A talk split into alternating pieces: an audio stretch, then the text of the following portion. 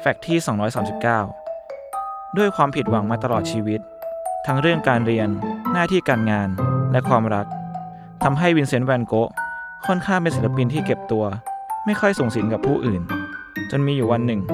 เขาเกิดโต้เถียงกับจอร์จีนส์หญิงสาวคนรัก ในค่ำคืนวันคริสต์มาสอีฟอย่างรุนแรง